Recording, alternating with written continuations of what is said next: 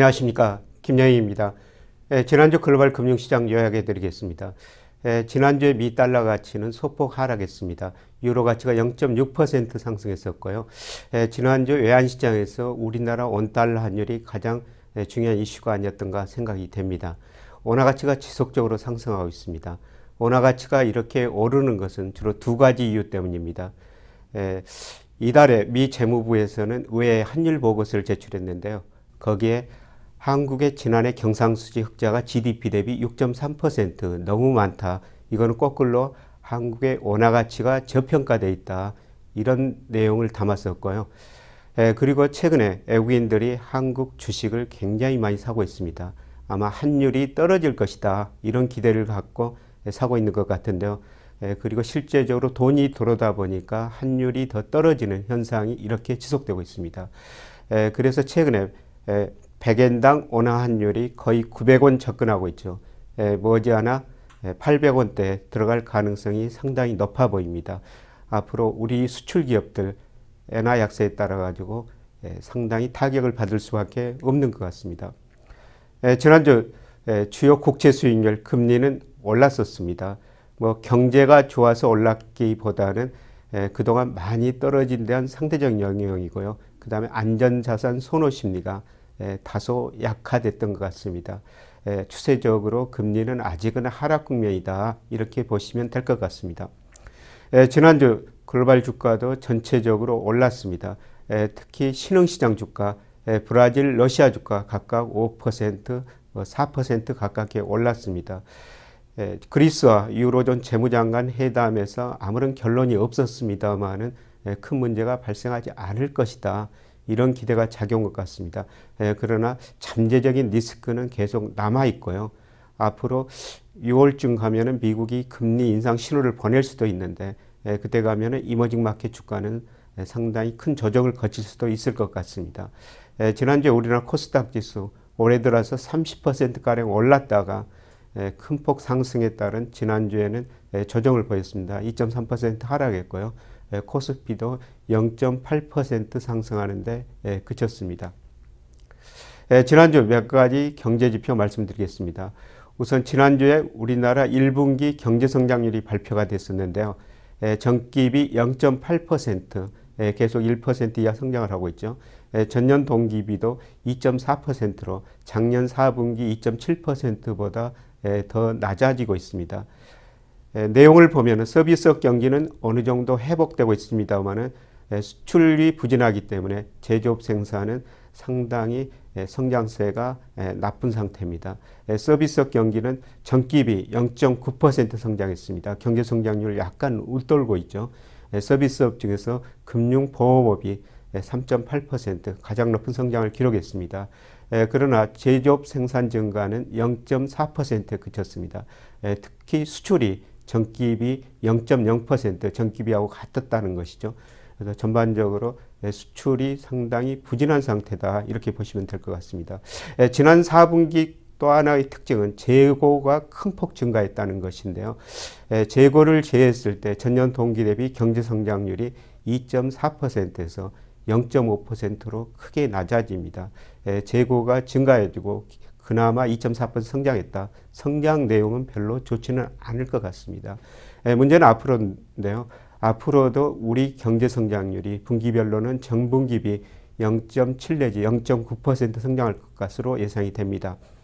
뭐 전년 동기 대비로는 2.1분기 2.4%에 비해서 다소 개선되고 아, 4분기에는 한 3.2% 정도 될 거로 저는 전망하고 있습니다만은 연간 전체로는 예, 작년에 우리 경제가 3.3% 성장했습니다만 작년보다 더 낮은 2.9% 정도 성장할 거로 예상이 됩니다. 예, 지난주에 발표된 한국은행 소비 심리는 다소 개선된 거로 나타났습니다. 예, 지난달 104로 3월 100일보다는 약간 올라갔습니다. 이거는 주가 상승 영향도 있는 것 같습니다. 최근에 주가가 비교적 큰 폭으로 상승했었는데요. 주가 상승이 소비 심리에 상당히 개선 역할을 했습니다만은 앞으로도 소비가 계속 좋을 것인지 이거는 좀 지켜봐야 될 것 같습니다. 이번 주에 미국과 우리나라에서 여러 가지 경제 지표가 발표되는데요. 미국에서는 주택가격 지수, 소비자 지수, 그 다음에 4월 29일 날 발표된 중요한 경제 지표들입니다. 1분기 미국 경제 성장률, 그 다음에 FOMC 회의가 열리죠. 여기서 미국의 통화 정책 방향을 결정하게 됩니다. 그리고 5월 1일에는 ISM 제조업 지수, 나중에 한 가지씩 살펴보도록 하겠습니다. 그리고 이번 주에 우리나라에서도 많은 경제 지표들이 발표가 되죠. 우선 30일 통계청에서 3월 산업활동 동향이 발표가 됩니다. 그 다음에 5월 1일 4월 소비자 물가 수출입 동향이 발표가 됩니다. 이런 지표를 보고 경기를 판단하게 되는데요. 우선 그 미국 경제 상황부터 한번 살펴보겠습니다. 미국 경제 1분기 1% 정도 성장할 것으로 전문가들이 예상하고 있습니다. 당초 2% 이상일 것이다. 이런 전망을 했습니다만 성장률이 계속 낮아지고 있습니다. 근데 전체적으로 보면 미국 경제가 회복되고는 있지만은 미 의회가 추정한 잠재 GDP에 비해서 아직도 실제 GDP가 2% 정도 밑돌고 있습니다. 미국 경제 아직도 디플레이션 압력이 존재하고 있다는 것이죠. 그래서 미국이 계속 통화 정책을 신축적으로 운영하고 금리 인상 시기도 좀 미루지 않느냐 이런 진단들이 시장에서 많이 나오고 있습니다. 이번 FOMC에서 어떤 결정을 내릴 것인가 가장 금융시장에 중요한 영향을 미칠 요소인데요. 그동안 미국 통화정책 보면은 글로벌 금융 위기를 겪으면서 연방 기금금리, 우리식으로 따지면 기준금리죠. 이걸 5.25%에서 0%대까지 내렸습니다. 이것도 몰아가지고 양적 완화를 세 차례 단행하면서 포론 통화를 3조 달러 이상 공급했었죠. 그런데 이 총화 정책이 점차 정상화되는 과정이라 볼 수가 있습니다. 작년 10월부터 이제 양적 완화는 중단하기로 했습니다. 문제는 연방 기금 금리를 언제 인상할 것인가 이게 금융시장에서 가장 중요한 이슈인데요. 그동안 금리 인상하는데 상당히 인내심을 갖겠다 이런 식으로 표현하다가 몇 달 전에는 소비자 물가가 2%될 때까지 합리적으로 좀 기다리겠다 이런 이야기를 했었는데요. 물론 미국 경제 아직도 디플레이션 압력이 존재합니다만은 뭐 실업률도 10%에서 5.5%로 떨어졌고 기금금리, 연방 기금리를 0% 유지하는 게 상당히 부담스러울 것 같습니다. 아마 6월에는 리스너블이라는 단어가 FMC 코멘트에 들어갔었는데요. 이 단어를 제거하면서 아마도 하반기에는 언제든지 금리를 인상할 수 있다. 이런 신호를 보낼 것 같습니다. 이번 FOMC 발표문 주의 있게 관찰할 필요가 있을 것 같습니다. 미국 제조업 경기가 상당히 그 둔화되고 있는데요. 5월 1일 날 미국 제조업 ISM 제조업 지수가 발표가 되죠. 물론 아직도 50입니다. 기준선이 50인데요.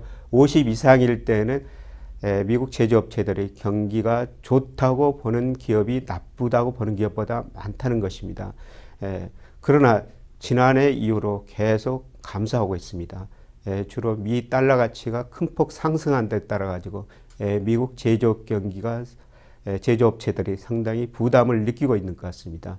이번 달에도 50 이상은 유지할 것 같습니다만은 아마 하락 추세는 지속될 것 같습니다. 미국뿐만 아니라 전 세계적으로 제조업 경기가 별로 좋지 않습니다. 지난주에 HSBC에서는 미국 4월 제조 PMI를 발표가 됐는데요. 49.1로 50을 밑돌았습니다. 12개월 만에 최저치를 기록했고요. 일본 제조업도 상당히 부진한 상황입니다. 독일은 아직 50 이상입니다만은 그러나 전문가 예상치를 지난 4월 수치가 크게 하회했습니다. 전 세계적으로 제조업 경기가 부진하다 보니까 우리나라 수출 증가율도 감소할 수밖에 없죠. 지난 20일까지 우리나라 수출 증가율이 전년 동기 대비 10.6%나 감소했습니다. 제조업이 증가해야지 우리 수출이 증가하는데요. 다소간 수출이 증가하기까지는 시간이 걸릴 것 같습니다. 우리나라 이번 주에 산업활동 동향이 발표가 됩니다. 전체적으로 우리나라 경기 보면은 서비스업, 금융업, 부동산, 임대업 중심으로 서비스업 경기는 어느 정도 회복되고 있습니다만은 제조업 경기가 상당히 부진하죠.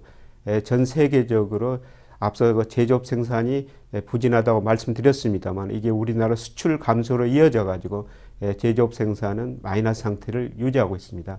과연 이번 달에 어느 정도 회복될지 예, 관심을 가져야 되는데요. 그런데 아직도 제조업 생산이 크게 늘어나기는 어려울 것 같습니다.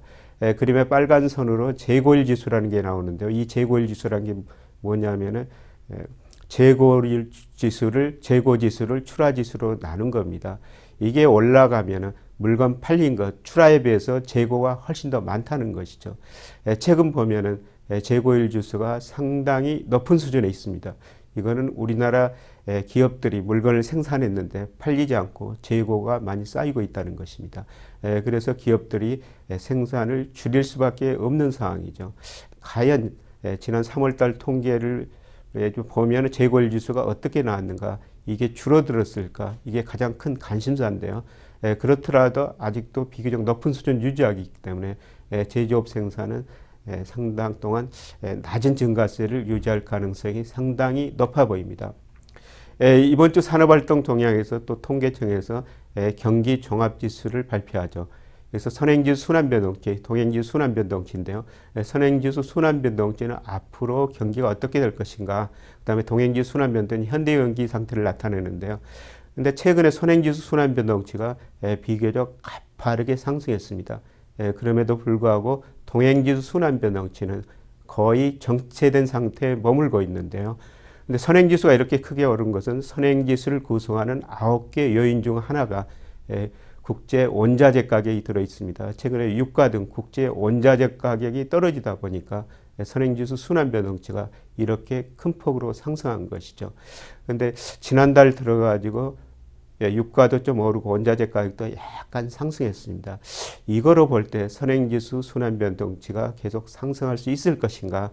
예, 저는 조만간 선행지수 순환 변동치가 예, 정점을 치고 하락세로 전환되리라 보고 있습니다. 그렇다면 앞으로 경기가 계속 추세적으로 회복되기는 어렵다 이렇게 볼 수가 있을 것 같습니다. 이번 주 선행지수 순환변동치 이게 뭐 주가에도 약간 선행합니다만은 관심을 갖고 지켜보실 필요가 있을 것 같습니다. 자, 지금까지 말씀드린 걸 요약해 드리면요. 지난 1분기 우리나라 경제 성장률 어, 상당히 안 좋습니다. 뭐 수치로 떨어졌습니다만 내용도 별로 안 좋습니다. 서비스 경기는 다소 회복됐지만 수출 부진으로 제조업 경기가 회복세가 느리고요. 특히 지난 1분기 그나마 이만큼 성장한 것은 재고 증가였습니다. 재고를 증, 가를 제외하면 성장률은 상당히 낮아지게 됩니다. 이번 주에 미국과 우리나라에서 중요한 경제 지표들이 발표됩니다만 특히 미국 1분기 경제 성장률이 얼마나 됐을까? 전문가들이 당초에는 작년 말에는 올 1분기 2% 이상 성장할 것이다. 그러나 최근에 1% 안팎으로 낮췄습니다. 그리고 FMC에서 통화정책 방향을 결정하게 됩니다. 뭐 지난번하고 큰 차이는 없을 것 같습니다만은 예, 그러나 6월 FMC 회의에서는 아마도 금리 인상 신호를 통화정책 정상화 차원에서 예, 보낼 것 같습니다. 예, 우리나라 산업활동 동향이 발표가 되는데요. 예, 서비스 경기는 어느 정도 회복되고 있으나 예, 제조업 수출 감소세로 예, 제조업은 상당히 부진한 상태입니다. 이번 주 산업활동 동향에서 예, 제조업 재고가 과연 줄어들었는가 이거를 가장 관심 있게 지켜볼 필요가 있는 것 같습니다. 에, 그리고 최근에 우리 경제가 약간 뭐 2분기, 3분기로 갈수록 회복될 수는 있으나 연간 전체적으로는 에, 작년 3.3%보다 낮은 2.9%이 정도 성장에 그칠 거로 전망이 됩니다. 오늘은 여기서 마무리하고요. 다음 주에 보다 좋은 정보로 다시 뵙도록 하겠습니다. 고맙습니다.